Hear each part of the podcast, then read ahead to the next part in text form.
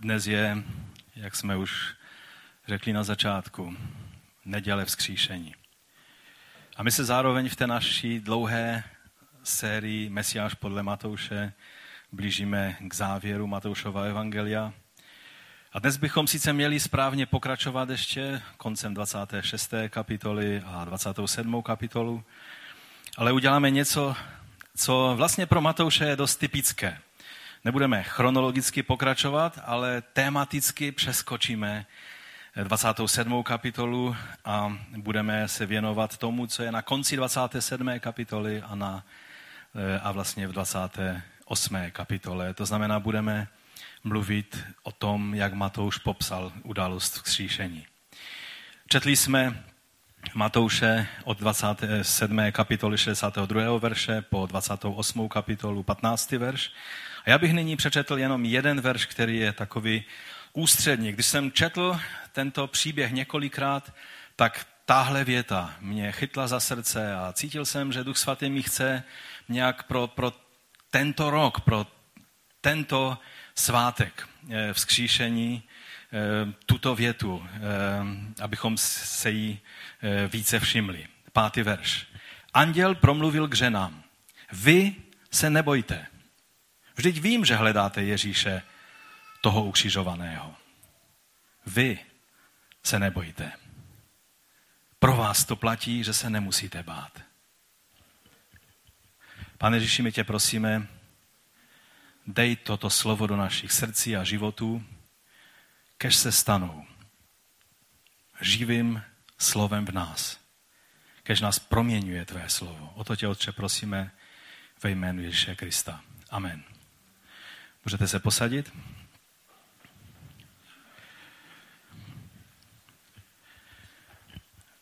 Vždy je zajímavé si všimnout, jak lidé kolem nás vnímají tyto svátky, že? V minulém roce, jestli si vzpomenete, tak jsme udělali takový průzkum. A naši, naši lidé, mladí, šli eh, do ulic našeho města a dělali rozhovor s různými lidmi a, a lidé odpovídali na otázky a bylo to hodně zajímavé slyšet, doufám, že si to vzpomínáte, eh, možná to zase někdy pustíme, abychom si to připomenuli. A v tomto roce já, já vždycky se podívám i do novin, co o těch svátcích ehm, někteří novináři píšou a třeba mě zaujalo, jak k tomu přistoupil Petr Kambersky v pátečních lidových novinách. Eh, zacituju jenom, jenom jedny z posledních vět, které tam v tom svém sloupečku měl. Píše takto. Většina z nás neslaví ani Pesach, ani Velký pátek, ani nedělní vzkříšení. Většina z nás slaví velikonoční pondělí, leč osobitým způsobem, konzumací. Neberte nám naší starou víru, zpívá se v jedné časem prověřené písničce. Leč naší vírou není vzkříšení, ale párek a slivovice. To je způsob, jak nahlížejí lidé, kteří do toho vidí, jakým způsobem se tento svátek světí u nás. Pamatuji si před léty v Lidových novinách jedna redaktorka, když psala o, o, o tom, čemu věří křesťané a proč ten svátek je tím, ten nejdůležitější svátek pro nás křesťany, tak eh, psala o tom, že je to vrchol nevkusu a kýče tvrdit, že Ježíš Kristus nezůstal v hrobě, byl vzkříšen, vyšel ven a tím potvrdil svá slova i mnoha proroctví. Pro ní to byl vrchol kýče, protože vůbec neví, o čem mluví. A kdyby nepsala nic, udělala by lépe že? Takoví lidé si vůbec neuvědomují, o čem křesťanství skutečně je. Kdyby hrob zůstal zapečetěný, kámen neodvalený, tady bychom na tom obrázku, to je sice takový, chápete, že je to obrázek, který je velice hezký, pak si za chvíli ukážeme, že ty hroby zase tak hezké nebyly, ale tam by, byla, tam by nebyl ten hezký výhled, eh, i když tam vidíme ty tři kříže na tom obrázku. Ale kdyby zůstal ten hrob zapečetěný, kámen neodvalený, tělo Ježíše hezky na svém místě, pak by o žádném křesťanství nemohla být ani řeč. Učili by se o, tom, o tomto zvláštním mesiánském galilejském hnutí snad možná jenom studenti ve speciálních oborech, eh, jak jsi to říkala, Dorotko? Eh, blízk, studiích Blízkého východu, nebo co to studuješ? Jo, takže ty by ses o tom asi dozvěděla, že nějaké takové mesianské hnutí tam někde eh, v Galileji bylo a pak se snažilo proniknout do Jeruzaléma a tam popravili jejich vůdce a tím to skončilo. Ty bys o tom věděla, protože studuješ na školách, které se zabývají i dosti detailními věcmi. My, většina z nás, lidí, bychom o tom ani nevěděli. Křesťanství bez víry ve vzkříšeného Krista nemá smysl. Ani to nemůže být křesťanství, jen nějaká náboženská pokřesťanštěná tradice. Takových je hodně. Jsou různé tradice, které vycházejí z křesťanství, ale s křesťanstvím už mají pramálo společného. Člověk, který se zabýval podstatou křesťanství, který byl profesorem na Cambridge, na stejné škole, eh, myslím, že, jak ty, Dorotko, studuješ, škoda, že už tam není, no, žil, žil v trošku jiné době, než žiješ ty, tak eh, je taky jedním ze slavných spisovatelů, C.S. Lewis, že? Tak on e, napsal takový postřeh. Rád bych zde uchránil každého před tím, aby řekl opravdovou hloupost, kterou lidé často o něm, čili o Kristu, říkají. Jsem ochoten přijmout Ježíše jako velkého učitele mravnosti, ale nemohu přijmout jeho tvrzení, že je Bůh. To je závěr, kterého bychom se měli vyvarovat. Člověk, který by byl pouze člověkem a říkal takové věci jako Ježíš, by nemohl být velkým učitelem mravnosti. Byl by to buď šílenec na úrovni člověka, který se pokládá třeba za vejce, nebo přímo ďábel. Musíme se rozhodnout. Buď tento muž byl a je boží syn, nebo byl blázen, nebo ještě něco horšího. A pak ještě si Lewis dodává, můžete ho umlčet jako blázna, můžete po něm plívnout a zabít ho jako démona, nebo můžete před ním padnout na kolena a nazvat jej svým pánem a bohem. Ale neříkejte ten povyšenecký nesmysl, že to byl velký lidský učitel. Tuto možnost nám nedal a ani nemínil dát. Myslím, že C.S. Lewis dost věděl, o čem mluví, že? Je to z knihy k jádru křesťanství. Je to i v českém jazyce, když byste to hledali. John Irving řekl na jednom místě toto. Kdokoliv dokáže být sentimentální ohledně jeslíček narození. Jakýkoliv hlupák se dokáže cítit jako křesťan o Vánocích. Ale Velikonoce jsou tou hlavní událostí. Jestli nevěříš ve vzkříšení, vůbec ani nejsi věřící. Rozumíte? O tom to je. Nejde o sentiment. Nejde o hezký symbol sebeobětování. Jde o fakta, která se stala a která potvrdila to, že Ježíš je Mesiáš, syn Boha živého. A poštol Pavel, ten bývalý odpůrce těch, kteří tvrdili, že Ježíš je Mesiáš a že byl skříšen po svém ukřižování, on potom, co měl střetnutí s kříšeným Kristem, ehm, na cestě do Damašku, tak pak korinským křesťanům napsal v 15. kapitole prvního listu toto. Jestliže nebyl vzkříšen Kristus, pak je naše kázání k ničemu a celá naše víra je k ničemu. Myslím, že věděl, o čem mluví. On byl jedním z těch prvních, který hlásal pravdu o vzkříšení. Ale pojďme k tomu, co nám sděluje Matouš, protože e, zabýváme se Matoušovým evangeliem.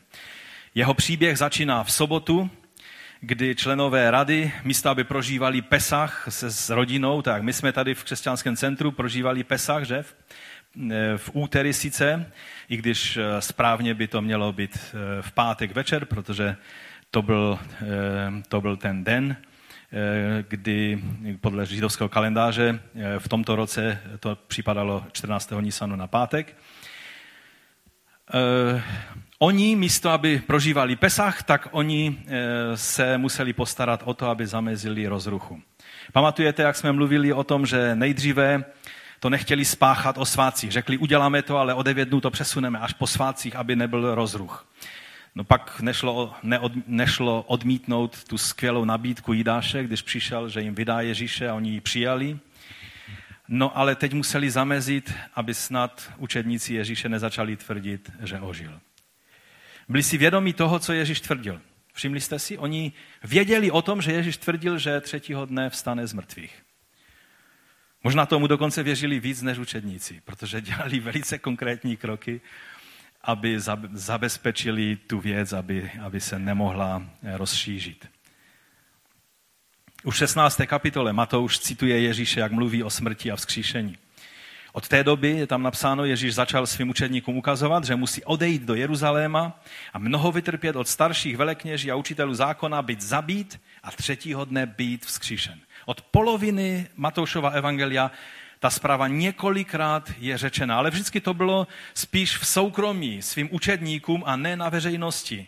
Takže odkud to věděli ti členové Sanhedrinu, té židovské rady? Od Jidáše? To je jedna možnost. Nebo nějakým jiným způsobem je vidět, že ta zpráva byla rozšířená. Je zde zvláštní projev zatvrzelosti, který dokazuje stav jejich mysli. Nešlo jim o to, zda se potvrdí, co Ježíš říkal, či ne. Dokonce, když stáli pod jeho křížem a říkali, no tak sestup z kříže a my všichni v tebe uvěříme.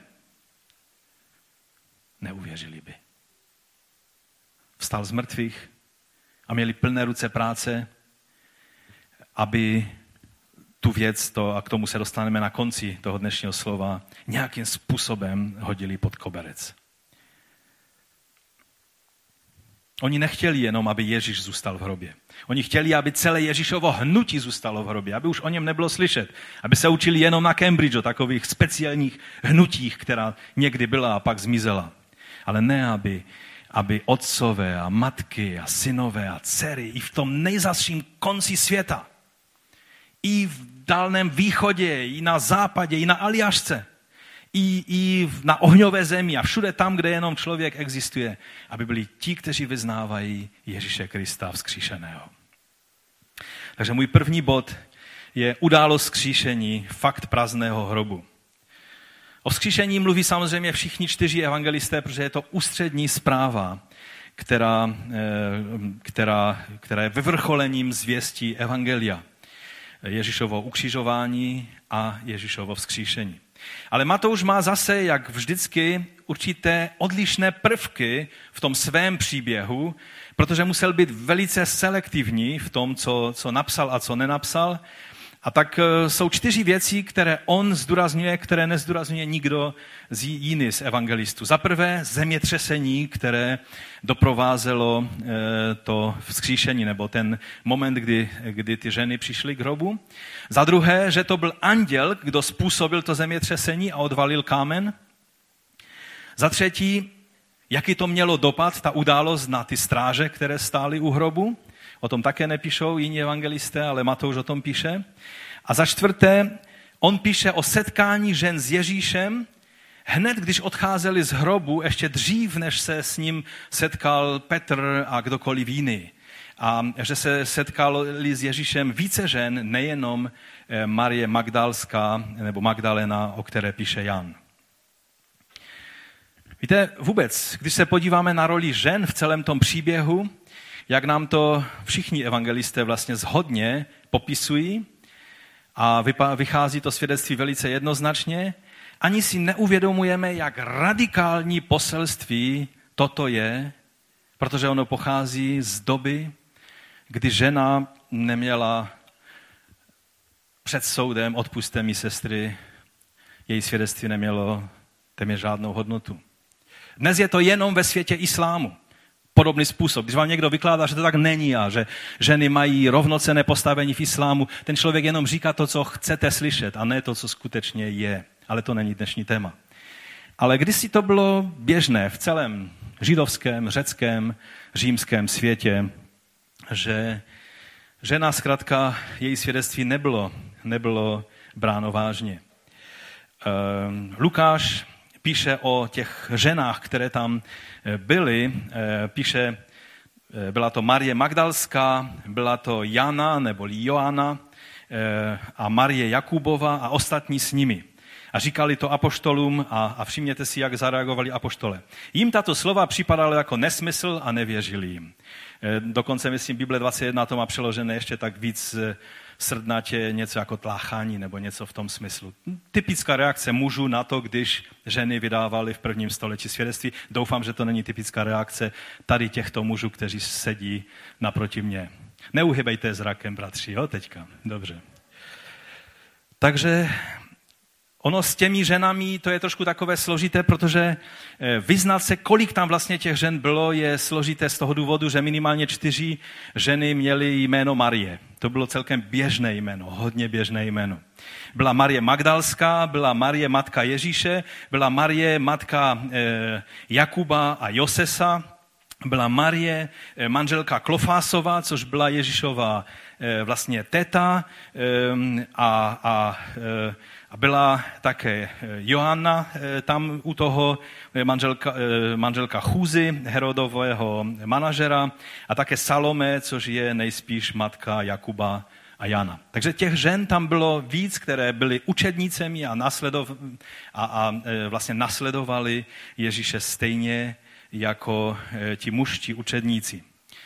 Taková jenom poznámka ještě z, z druhého století vlastně, od jednoho kritika křesťanství, který se jmenoval Kelzus, eh, tak on si dělal legraci z, z toho, že křesťané věří takové myšlence, že Marie Magdalská byla eh, korunním svědkem eh, vzkříšení a mluví o ní jako hysterické ženě, která byla pomatena různým čarováním a všemi možnými věcmi. Takovou hodnotu mělo pro tehdejší svět svědectví ženy. A my, když se na to díváme, tak říkáme haleluja. Díky Bohu, že nikdo v církevní tradici nebyl, neměl odvahu sáhnout na tohle autentické svědectví. Protože pak jsou apokryfní evangelia, která vznikala v druhém a třetím a čtvrtém století a tak dále, třeba jako evangelium Petrovo, tam už všechno dělal Petr. Včetně toho samozřejmě prvního svědectví. Pro ty ženy už tam příliš místa nebylo, protože se to moc nehodilo. Všechna čtyři evangelia, která nejsou pseudoevangelii, ale skutečné evangelia, autentická svědectví očitých svědků, apoštolské svědectví pro nás, mluví o ženách, jako o těch, kteří byli svědky. A je to zároveň potvrzení toho, že je to autentické. Nikdo by to v první století nevymyslel. Určitě by si vymysleli nějaké věrohodnější svědky, nějaké lidi, kteří mají nějakou váhu. E, I ten Petr byl podezřelý, protože on se před chvílí zapšel, že? E, Ježíše. Ale to nám dokazuje, že je to autentické svědectví. Ale pojďme dál. E, Matouš mluví o zemětřesení. V písmu vždy, když je nějaký dějinný průlom, tak můžeme vidět, že je zemětřesení. Třeba když je proroctví o dnu páně, když pán přijde eh, a kdy, kdy vlastně potom po té velké válce, která, která bude eh, a zasáhne pán, tak Ezechiel v 38. kapitole říká, i stane se v onen den, v den příchodu Goga na izraelskou půdu, což je vlastně eh, antikrist, který přijde se svými, s těmi národy, které budou s ním v koalici a přijde, aby bojoval proti Izraeli, je výrok panovníka hospodina, že má zloba vzplane na mé tváři. Ve své žárlivosti, v ohni své zuživosti jsem promluvil. Jistě v onen den nastane na izraelské půdě velké zemětřesení. Tehdy se přede mnou budou třást mořské ryby, nebeské ptactvo, polní zvěř, každý plás plazící se po zemi, každý člověk, který přebývá na povrchu země, hory se zbortí, skalní převisy spadnou a každá hradba padne na zem. Toto je svědectví od dnu páně, že bude obrovské zemětřesení. A také, když Ježíše ukřižovali, tak eh, vidíme, co se stalo eh, poté. Když setník a ti, kdo hlídali Ježíše s ním, viděli to zemětřesení a všechno, co se dělo, hrozně se vyděsili a říkali, opravdu toto byl Boží syn. To zemětřesení je potvrzením toho, že Bůh jedná v té chvíli. Jestli to bylo jenom lokální, nebo bylo i rozšířené na širší okruh, eh, o tom, eh, o tom teď se nebudeme eh, tím zabývat. Ale Matouš nám jasně ukazuje, že toto zemětřesení, které bylo ve chvíli, kdy ženy přišly k hrobu, že mělo velice jednoznačný původ. Co on tam říká? On říká, nastalo veliké zemětřesení, neboť pánův anděl se stoupil z nebe. Takže když přistál anděl páně na to místo, tak země nemohla zareagovat jinak než velkým zemětřesením. Rozumíte? Matouš ukazuje, že se stalo něco velice významného, že přišel anděl páně, o kterém je napsáno, že odvalil kámen. Anděl odvalil kámen. Posadil se na něm. A jeho vzhled byl jako blesk a jeho roucho bílé jako sníh. Je popsán, je to anděl, který, který je ukázán jako anděl veliké moci, který přišel a který odvalil ten kámen. No a teď pojďme k druhému bodu. Pojďme se podívat na e, toho anděla páně, ale především na jeho poselství, které dal ženám. Už jsem vám řekl, že to je to ústřední, ta ústřední myšlenka, věc a, a to, co věřím, že si dnes odnesete nejenom na pohlednicích, ale i ve svých srdcích z tohoto setkání. Všimně se, všimněte si toho nejdříve, eh, že anděl pouze odvalil, nebo odvalil kámen, čili odhalil to, co se stalo už předtím. Ano? On nespůsobil, že Ježíš konečně mohl být vzkříšen. Ježíš nemusel čekat za tím kamenem a nedíval se na hodinky, kdy už ten anděl dorazí, má spoždění. Už tady měl být, aby mi odvalil kámen, abych mohl vyjít z hrobu. Že? Když anděl odvalil kámen, hrob byl prázdný.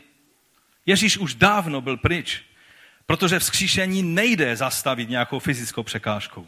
Ten kámen nebyl zábrana pro Ježíšovo vzkříšení. Ten kámen, to si jenom možná mysleli ti, učet, ti, ti, ti eh, členové eh, té židovské rady, že nějakým způsobem přeruší spojení mezi učedníky a mezi Ježíšovým tělem, aby náhodou oni s tím něco nekombinovali a nevynesli ho, neukradli a tak dále. Vzkříšení nejde zastavit fyzickou překážkou. Ježíš odešel z hrobu stejným způsobem, jako později ještě téhož dne přišel večer na zhromáždění, které bylo za zamčenými dveřmi. Oni se zhromáždili a protože nebylo bezpečno v Jeruzalémě, jak ostatně viděli, že podle toho, co se stalo s jejich pánem, a tak měli takové setkání v tichu, v tajnosti a za zavřenými dveřmi a najednou byl mezi nimi Ježíš a říká, pokoj vám. Stejným způsobem odešel z toho hrobu. Nepotřeboval odvalovat kámen a zase ho zpátky dávat. Prostě prošel tím kamenem tak, jak jedině vzkříšené tělo, které je hmotné tak, že když na něho sáhnete, tak cítíte, že se ho držíte. To Ježíšové tělo dokonce mělo stále ještě rány po ukřižování. Ale bylo to vzkříšené tělo, které, do, kterým, s kterým dokázal projít i fyzickou překážkou. Ten anděl neumožnil vzkříšení, ani u něho neasistoval. Ježíš nepotřeboval asistenta u vzkříšení. On pouze, a to je zajímavé, poskytnul o vzkříšení fyzický důkaz prázdného hrobu. Všimněte si, Bohu záleží na tom, abychom si uvědomili, že naše víra není jenom nějaká chimera, nějaká představa, nějaká legenda, něco, něco takového, eh, co, co eh, eterického, co někde se tak pohybuje eh, v myšlení lidí. Ale chtěl, aby oni viděli a měli možnost nahlédnout do prázdného hrobu. Neříkejte mi, že víra nepotřebuje fyzické důkazy. Kdo si myslí, že víra je potřebná tam, kde se tak nějak věří v nesmysly, eh, ten druh víry možná funguje v situacích, jako že třeba jsou určití lidé na tomto světě, kteří věří, že Mohamed byl v Jeruzalémě a že jeho kobila se odrazila od chrámové hory na jeho cestě do nebe. Tak eh, k tomu bych potřeboval tenhle druh takové zvláštní víry, která dokáže věřit i nesmyslu. Křesťanská víra není z téhle kategorie, ale je to to, že bereme vážně svědectví očitých svědků a zařídíme se podle tohoto svědectví a postavíme své životy na realitu, která nám byla oznámena.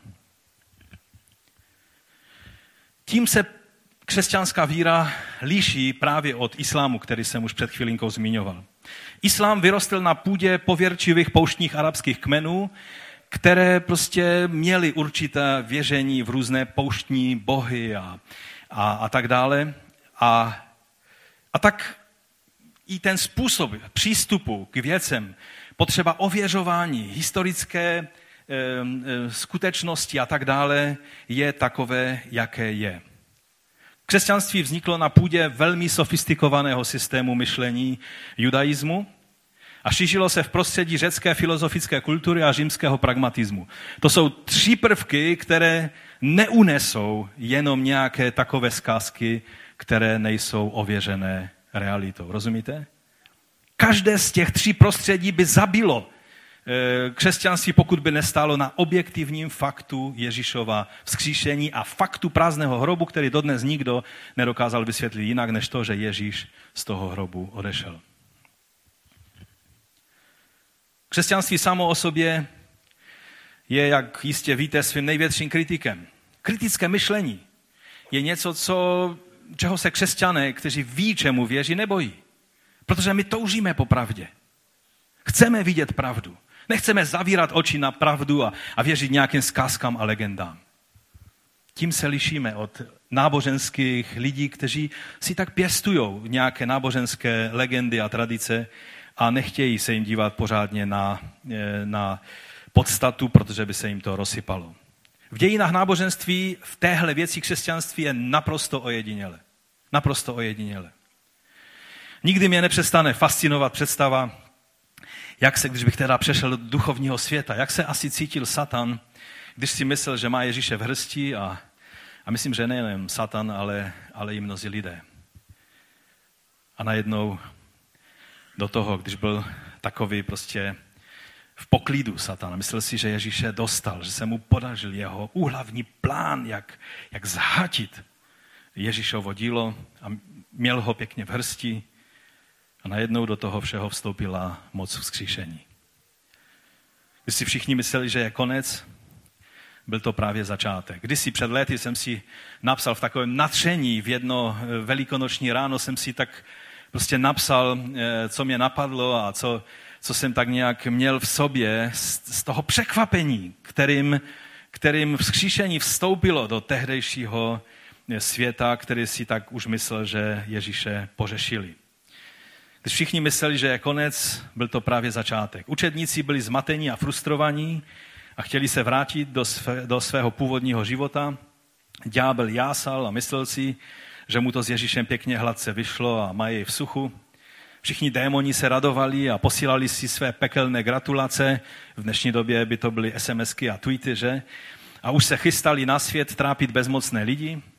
Mnozí lidé si oddechli, protože ten, kdo se příliš dotýkal jejich svědomí, byl pryč. Farizeové viděli konec pohoršení z toho, že Ježíš svobodně jedl a pil z hříšníky a dával naději lidem, které farizeové měli v opovržení. Saduceové si oddechli, protože ten, kdo jim vyhrožoval zničením chrámu, tak je konečně z cesty pryč. Zeloté byli rádi, že mají svého barabáše zpět a ten Ježíš, který neáne zautočit na Římany, je pryč a nebude balamutit lidem hlavu. Římský místodržitel si uml ruce a byl rád, že si šplhnul ve své kariéře, jak dobře to všechno zvládnul a jak bude v Římě císařem pochválen, že zabránil další vzpouře. Herodes si řekl, Alespoň to není tak trapné, že mě tak ponížil, když se se mnou odmítnul bavit, teď je mrtev. Mladý, bohatý, samospravedlivý člověk si oddechnul s úlevou a řekl si, že bylo dobré, že nedal na slova toho učitele, který se mu až příliš vrtal ve svědomí. Svět jásal, protože byl vrácen starý pořádek. Nikdo jej nemohl narušit. Ovšem malomocní a jiní, kteří byli uzdravení, jejichž rodiny byli zaceleny Ježíšovým vyučováním, si možná říkali, je konec, vše se vrátí. A najednou bylo všechno jinak. Nebyl to konec, nebylo to vítězství satanových intrik a jeho démonský hord. Pojďte se podívat, není tu, hrob je prázdný. Kdo si myslí, že zavře Boha do krabičky, do nějaké své hrobky, kapličky, do svého chrámu, je na omilu. Není tu, hrob je prázdný. Život pohltil smrt. Ve vzkříšení Ježíš triumfoval přesně jak řekl, že se to stane. Když jsem to včera četl, tak jsem si říkal, já to znovu musím přečíst, že to je přesně ta situace, do které vstoupila moc vzkříšení a pozvedla Ježíše z hrobu. A teď pojďme k tomu poselství toho anděla páně.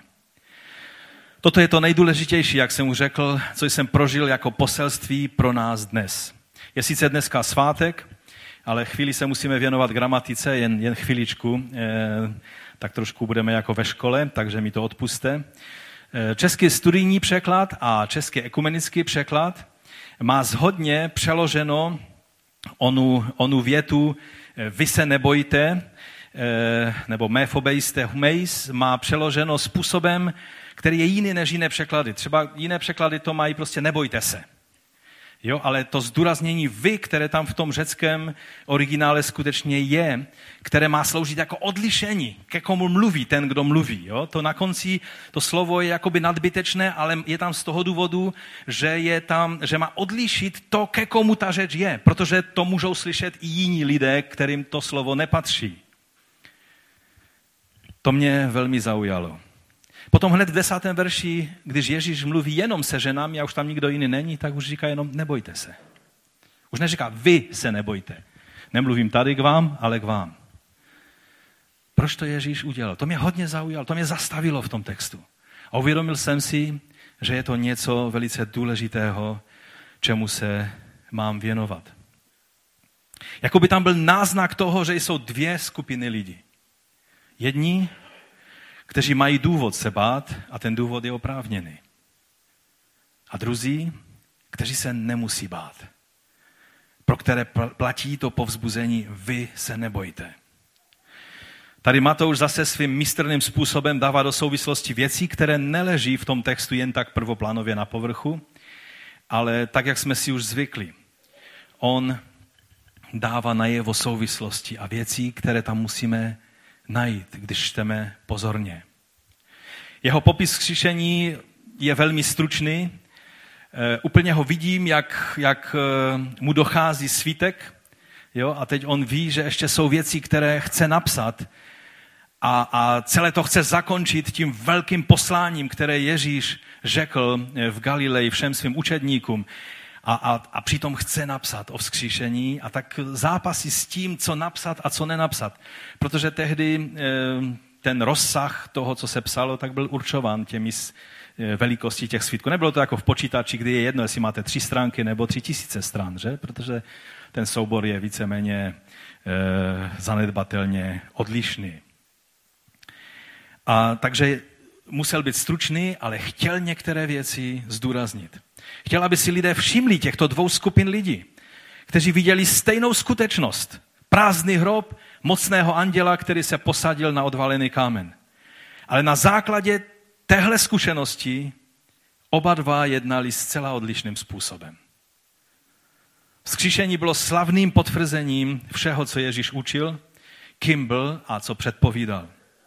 Ano, učedníci mohli být fascinováni a natření, protože uviděli najednou smysl Ježíšovy smrti.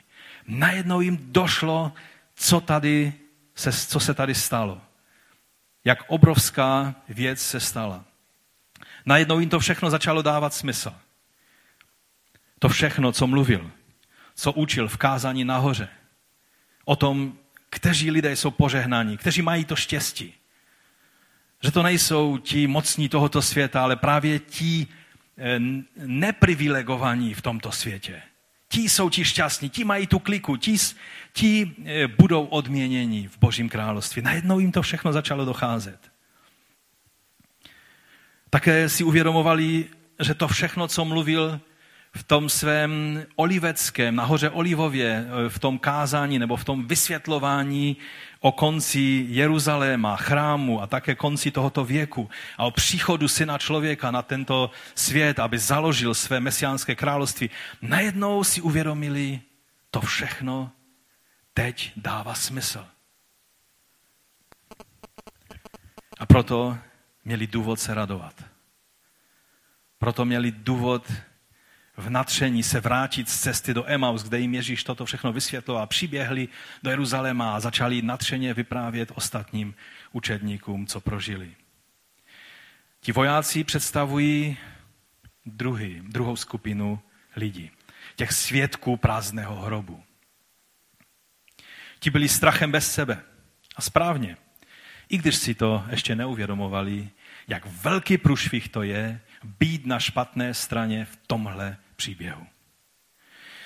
Nevíme přesně identitu, neznáme těch, těch strážců, i když se traduje, že, že to byla římská stráž a také je spousta důvodů, proč které mluví eh, zatím, že to byla klasická římská stráž vedená nějakým setníkem, oddíl, který Pilat eh, prostě přidělil radě za účelem vyřešení celého toho velikonočního problému, ukřižování Ježíše a pak i zabezpečení toho hrobu. Proto jim řekl, máte stráž, tak udělejte, co, co máte a zabezpečte ten hrob. Ale někteří se domnívají, že to byla spíše chrámová policie nebo chrámová stráž. Ovšem bylo by velice zvláštní, že by zasahovala mimo e, území chrámu, to spíš patřilo římským, e, e, římské stráži. No ale ať to, byla, ať to byla chrámová stráž, nebo spíše se kloním k tomu, že to byla ta římská, římský oddíl velice disciplinovaných římských vojáků, tak ti strážci zareagovali jako každý jiný typický člověk zareaguje na náhlou přítomnost Boží slávy je napsáno, že zůstali jako mrtví. Ve čtvrtém verši 28. kapitoly je napsáno, že strachem z něho se strážci roztřásli, pokud to byli římští legionáři, a dokonce, když byli součástí té obávané desáté legie Fretensis, která měla svoji jednotku právě v Jeruzalémě, pak tahle slova jsou šokující. Tito vojáci se netřásli před nikým. Byli zvyklí na všechno možné. A najednou tady napsáno, že se roztřásli a zůstali jako mrtví, když viděli toho anděla, který se posadil na ten odvalený kámen. Oni byli vlastně také svědky prázdného hrobu. Vědomili jste si, že, že to nebyly jenom ženy, ale že tady byli i ti vojáci? Oni měli ten důkaz přímo před očima. Oni viděli toho mocného anděla, stejně jako ty ženy. Oni se třásli, padli na zem jako mrtví a pak povstali a neudělali správný závěr z této zkušenosti. A tím mi tak trochu připomínají vlastně moderní křesťany, kteří padnou pod boží moci, leží jako mrtví a pak ještě třeba mluví i o prožitcích a viděních andělů a pak povstanou a žijou dál svým životem, v kterém se absolutně nic nezmění. Odpuste, že to takhle řeknu, ale tenhle druh křesťanství není tím, co prožívali ty ženy a učedníci. Jejich život v tom okamžiku, kdy zjistili, že Ježíš byl zkříšen, byl od základu proměněn. Už nebyl nikdy stejný jako předtím. Vojáci prožili silnou přítomnost, moc, pod kterou se třásli. Leželi jako mrtví pak povstali a žili si dále svými životy. Měli problém, který potřebovali pořešit. Všimněte si té ironie. Ti, kteří měli hlídat mrtvé tělo, sami se stávají jako mrtví, zatímco ten, jehož mrtvé tělo měli hlídat, už je dávno naživu a dělá, co potřeboval dělat. Tady vidíme ty dvě skupiny lidí, jak spěchají od hrobu zpátky do města s poselstvím. Jedna skupina, byly to ženy, spěchá s poselstvím o prázdném hrobu a vzkříšené mesiáši. Druhá skupina běží do města, i když Matouš tam říká, že někteří, ne všichni, někteří z těch vojáků běželi za staršími, za radou a řekli, Justné, máme problém, musíme ho vyřešit. Je třeba nějak tu věc ututlat. Protože my jsme nasadili své vlastní krky a teď nám musíte pomoct, jak tu věc vyřešíme. Ale k ním se ještě vrátíme. Pojďme, pojďme zpátky k těm, o které v tom příběhu jde mnohem víc. Můj třetí bod je, tam v Galileji mě uvidí. Tady se dostáváme zase k nádherné věci, kterou Matouš se nám snaží zdůraznit. Samozřejmě Matouš věděl o jiných zjeveních, které ještě téhož dne učedníci někteří prožili na cestě do Emaus. Teď on byl jedním z těch jedenácti teď už. On věděl o těch všech věcech. O zhromáždění v Jeruzalémě. O Tomáši, který tam nebyl s těmi deseti, ale potom na dalším zhromáždění už byl a vyznal dobré vyznání můj pán a můj Bůh o Ježíši. Matouš to všechno věděl, ale když potřeboval využít ten kusí prostor, který v tom svítku mu ještě zbyl, tak eh, to všechno vynechal jenom, aby zdůraznil jednu věc, která je nádherná. Proč stále zdůrazňuje Matouš tu Galileu? Co myslíte? Protože to byl takový galilejský patriot, jako třeba já jsem sleský patriot? Až se mi někdy bratři na pastorálkách, bratři z Čech, utahují se mě v této věci? Myslíte, že to byl ten důvod? Jediný člověk, který byl z Judeje, Jidáš, ten už byl po smrti. Všichni ostatní byli z Galileje. Co pak? To byl důvod, proč, proč eh, Matouš tolik mluví o Galileji? Určitě ne. Sedmý verš říká, a rychle jděte, to je to poselství toho anděla, a povězte jeho učedníkům, že byl vzkříšen z mrtvých a hle jde před vámi, nebo předchází vás do Galileje. Tam ho spatříte. Hle, řekl jsem vám to. Pak se ty ženy setkají s Ježíšem a všimněte si, že Matouš znovu vypichuje tu stejnou věc. Tehdy jim Ježíš řekl, nebojte se, jděte a oznámte mým bratřím. Kdo byli jeho bratři? Byl to Jakub, byl to Juda, to byli jeho přirození bratři, ale Ježíš tady mluví o dalších bratřích. Kdo to je? Těch jedenáct učedníků pozdějších apoštolů? Ano, to byli jeho bratři. Ale to nebyli ti jediní. Každý. Ježíš mluví o tom, že to je jeho matka a jeho bratři, jeho rodina, mluví o všech těch, kteří poslouchají jeho slovo.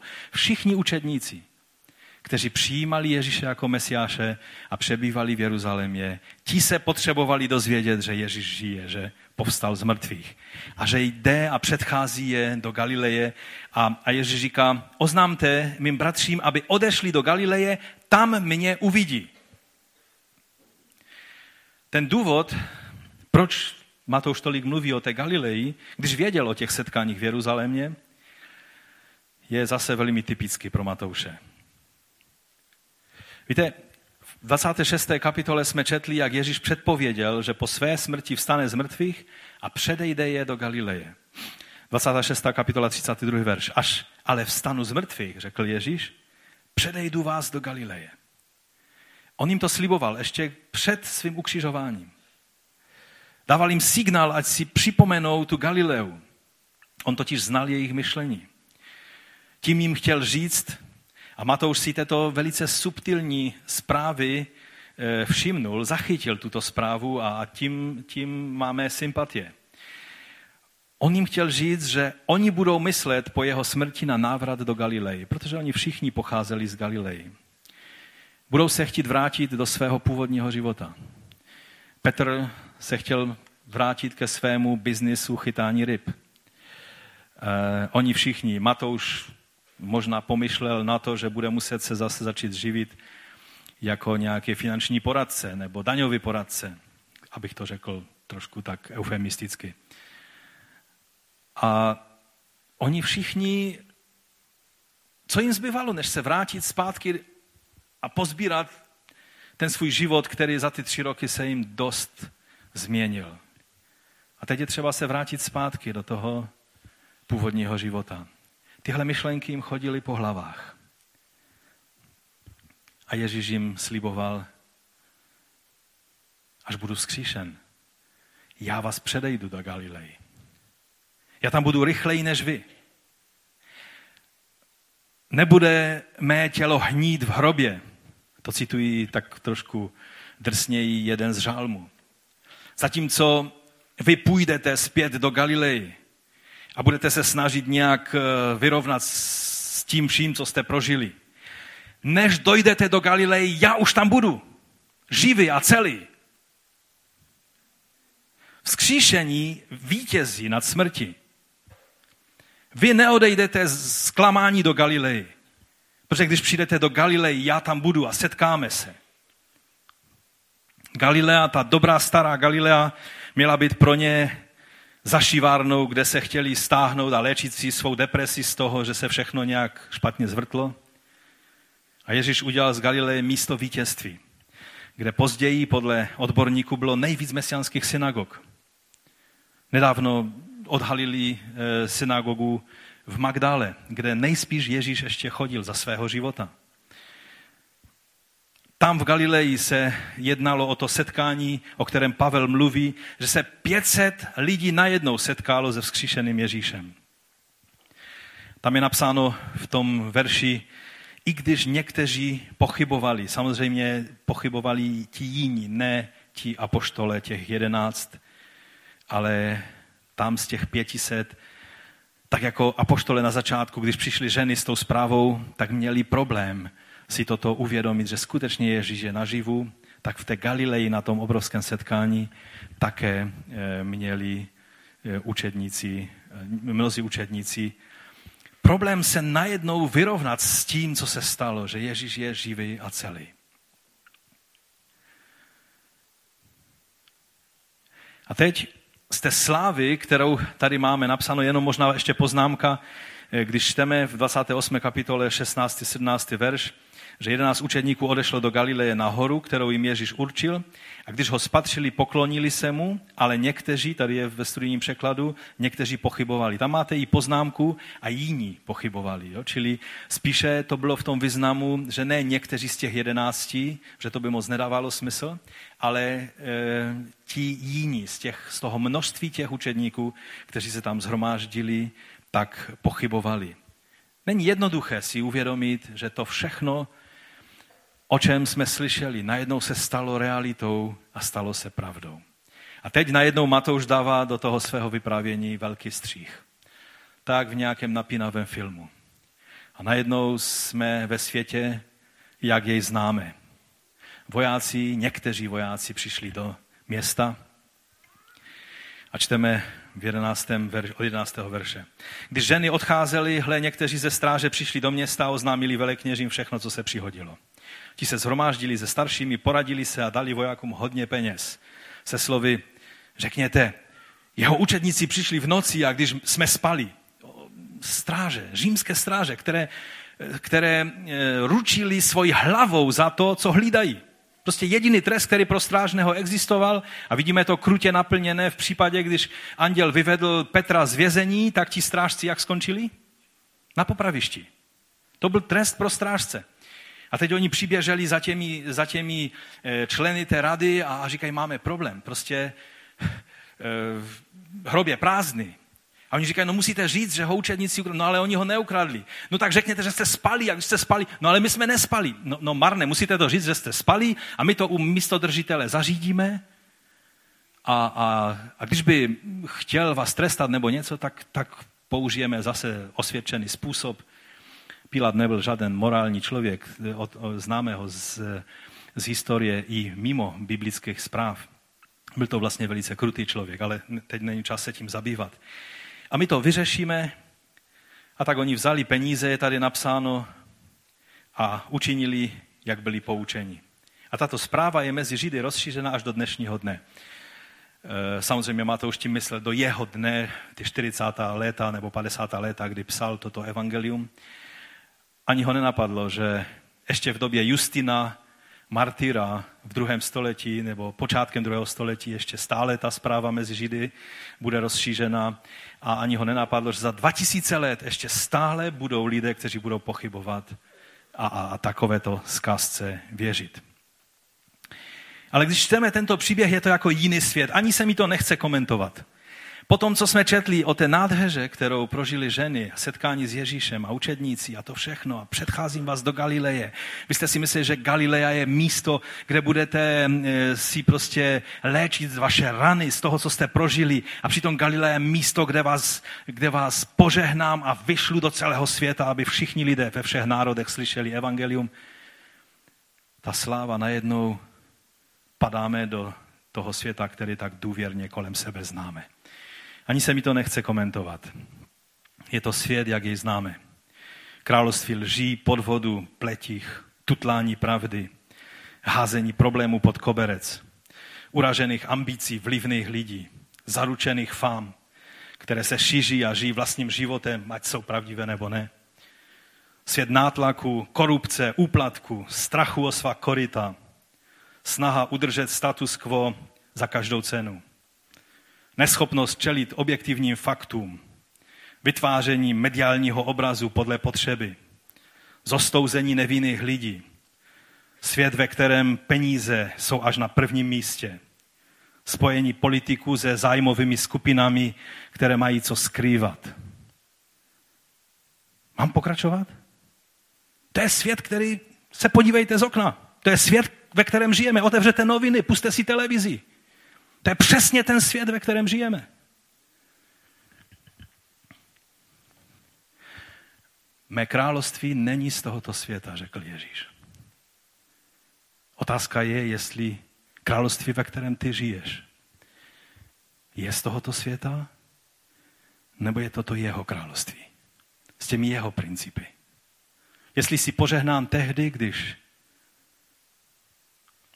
máš škodu, když ti jiní ubližují, když jsi za luzera v tomto světě, ale ty víš, protože víš, komu jsi uvěřil.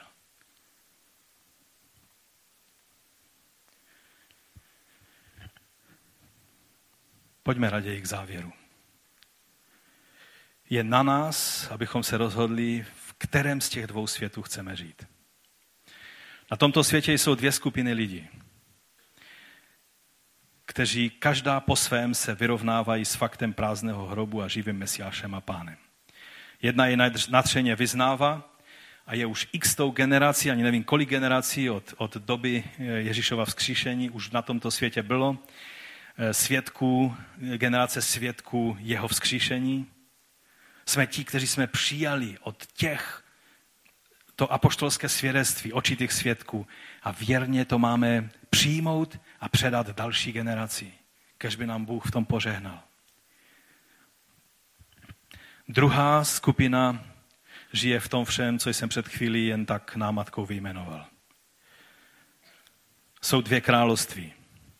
Jedno není z tohoto světa, a to je to království, které nakonec zvítězí a bude na tomto světě nastoleno v plné moci a slávě. Nyní se šíří od srdce k srdci těch, kteří hledají pravdu a milují spravedlnost. A pak je zde království tohoto světa, které leží v moci knížete temnosti, kterého dokonce nový zákon nazývá Bohem tohoto světa. Se všemi důsledky, které to má. A dnes je nejvyšší čas se správně rozhodnout, na které straně chceme být. Pokud chceš být svědkem jeho vzkříšení a vyznat jej jako vzkříšeného mesiáše, můžeme to udělat společně a povstaňme k tomu. Každý, kdo chcete vyznat Ježíše Krista Možná to uděláme, je svátek, tak to uděláme takovým svátečním způsobem. Tím starobylým apoštolským vyznáním, které už křesťany, křesťané opakují téměř 2000 let. Pojďme Ježíše vyznat tímto starobylým vyznáním. Pojďme společně to říct. Věřím v Boha, Otce Všemohoucího, stvořitele nebe i země, i v Ježíše Krista, syna jeho jediného, pána našeho. Jenž se počal z ducha svatého, narodil se z Marie Pany, trpěl pod Ponciem Pilátem, ukřižován umřel, i pohřben jest. Sestoupil do pekel, třetího dne vstal z mrtvých. Vstoupil na nebesa a sedí po pravici Boha, Otce Všemohoucího, odkud přijde soudit živé i mrtvé.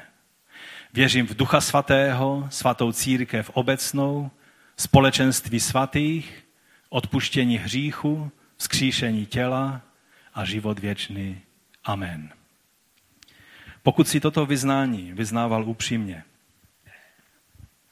pak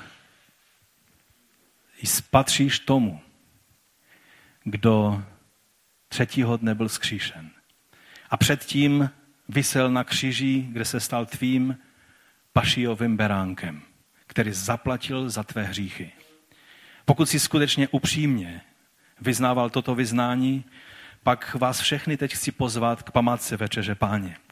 Pokud si neměl svobodu toto vyznání říct, nebo si to říkal jenom proto, že jsi tady a, a prostě se chtěl zúčastnit toho, co dělají všichni, pak se raději zdrž, protože Večeře Páně je pro ty, kteří ví, že jim byly odpuštěny hříchy.